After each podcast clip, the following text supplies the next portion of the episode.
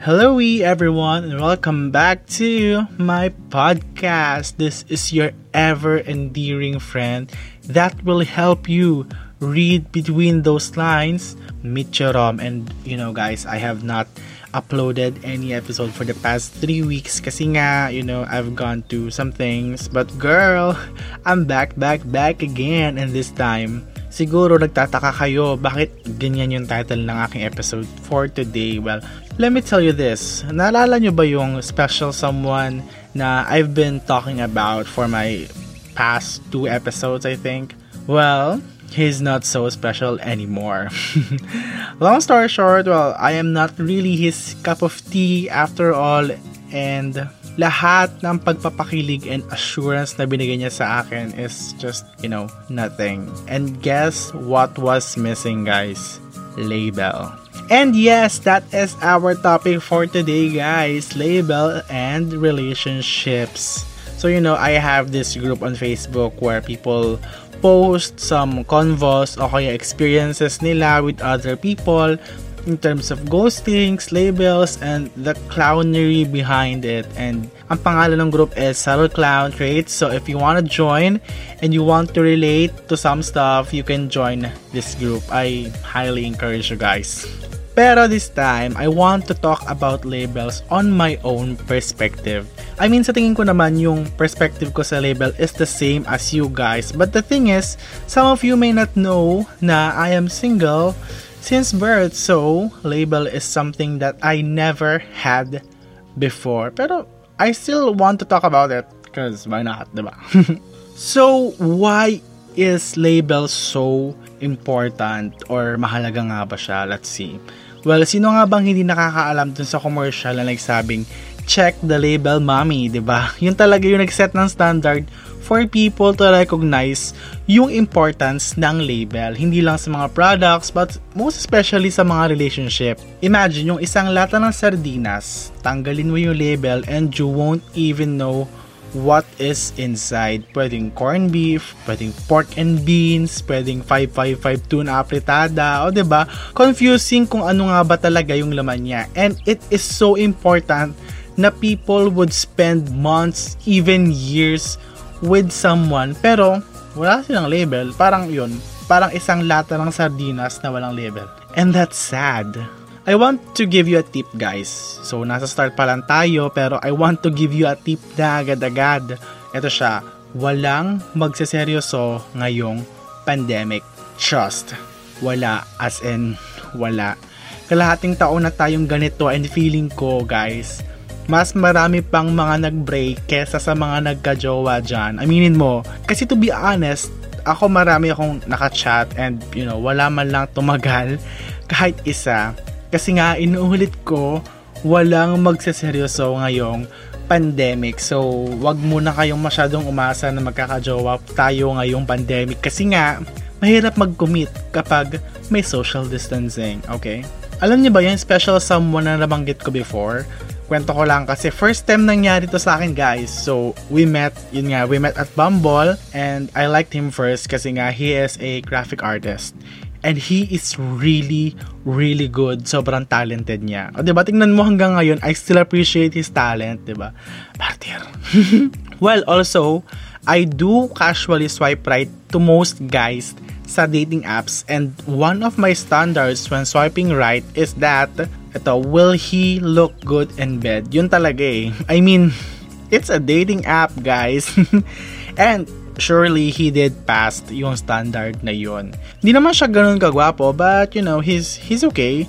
So we started chatting and we really had this I think we had this connection, I think. He is the first guy who actually thought that quote unquote liked me and you know, we're both fans of RuPaul's Drag Race, so that's a plus. And to be honest, nag-jive talaga yung energies namin and we had a lot of common denominators. He even sent me songs kaya para gumawa ng playlist naming dalawa. I mean, remembering it now makes me cringe. Ah.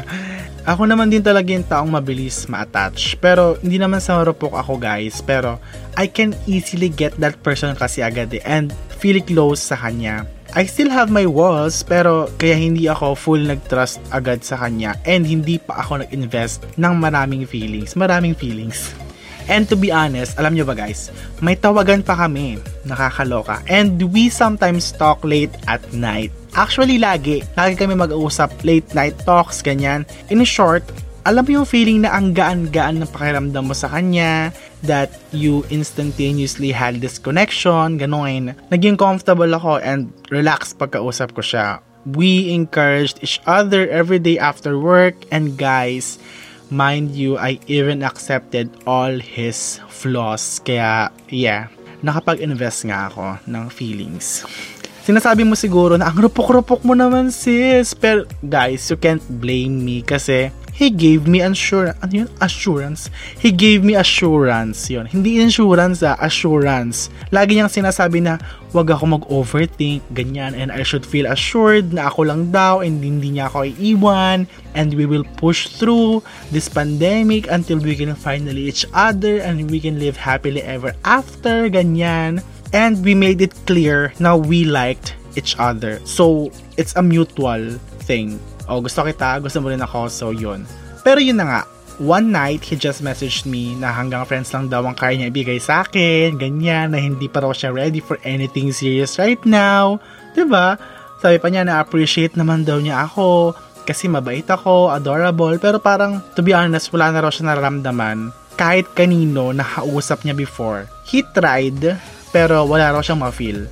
So, let's make it clear, okay? Ibig pala niyan sabihin ay yung mga times na sinasabi niya na kinikilig siya sa sinasabi ko, na binibigyan niya ako ng assurance, joke time lang yun, nabudol po tayo. ba? diba? Kaya ngayon, hashtag I spoke too soon.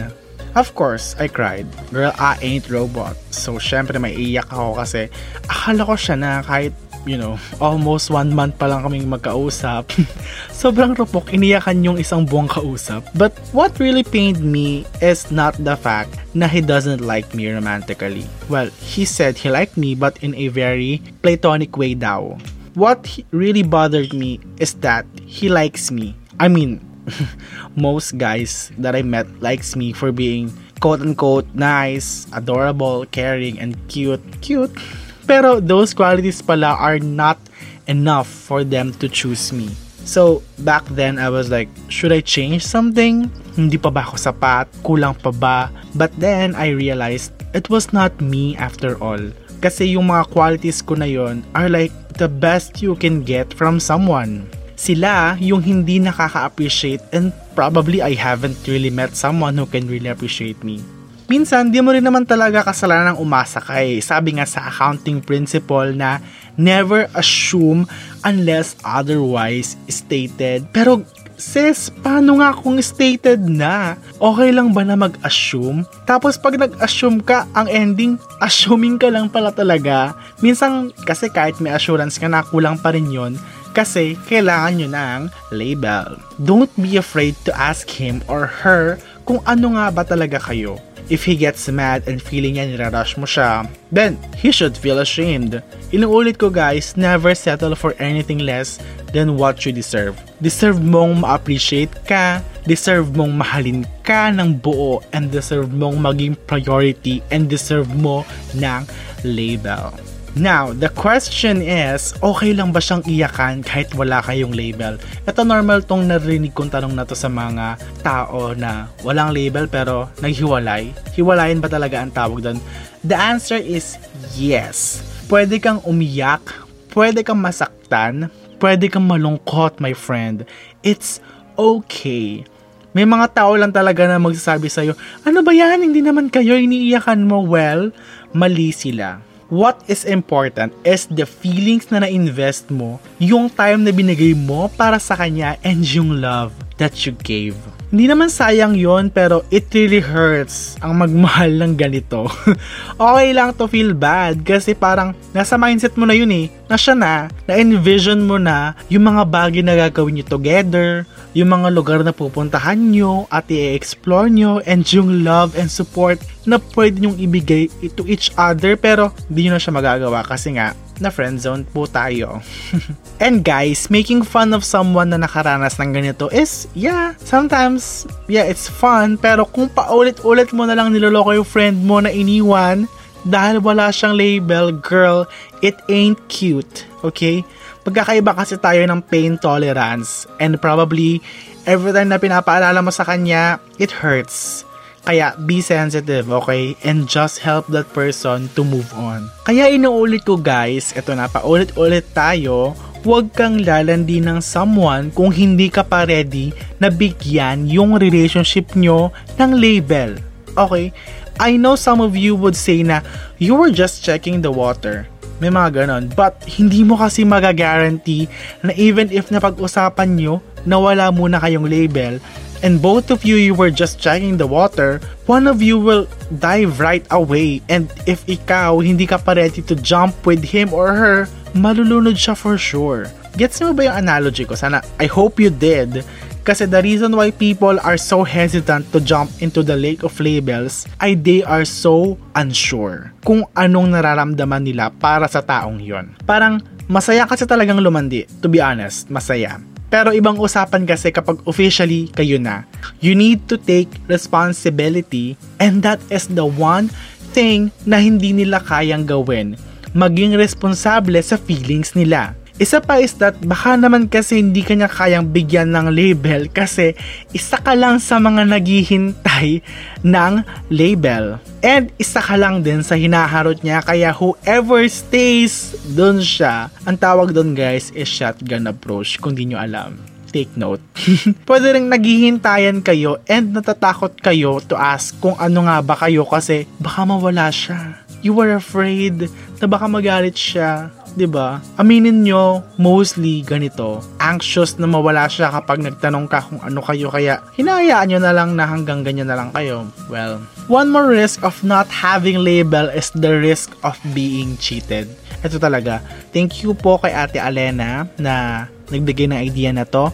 But this is true. Kasi nga, at the first place, wala kayong label. So technically, walang kayo there is a chance that one of you might see an opportunity to explore outside your so-called relationship. Kasi hindi raw pwedeng papasok kayo sa isang relationship and yes, yes, both of you like each other, pero nakakapit kasi sa label yung loyalty. Pwede kasing dumating sa point na sabihin ng isa sa inyo, hmm, whatever, hindi naman kami, so why can't I make a move on someone? Yun yun siya my perspective in love does not really change just because, you know, I have been rejected multiple times, girl. I still believe in destiny. I do. Destiny pa rin. Naniniwala pa rin ako na out of that billions of people around the world, there is still someone for me, di ba? Sobrang dreamy. And I hope guys, you can also have that kind of mantra. Gusto ko i-share yung mantra na gano'n kasi gusto ko maging hopeful pa rin tayo na siguro nagkaroon tayo before na mga failures sa ating relationship pero wag nating itigil kasi there is still hope for love. Always. Siguro marami sa inyo nagsasabi na, hmm, hopeless na ako kasi I'm at this age and no one will accept me.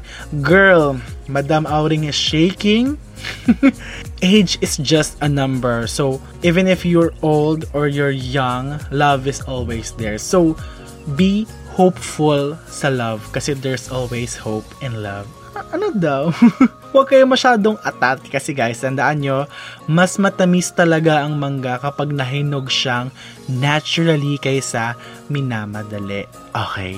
So I hope, guys, you realize something about this episode of my podcast and please learn from other people's mistakes. Okay? Never settle for anything less than what you actually deserve. Okay, sis. okay, thank you so much for listening. And please, guys, if you haven't followed me on Spotify, please click that green button na kasabing follow. Okay? Bye!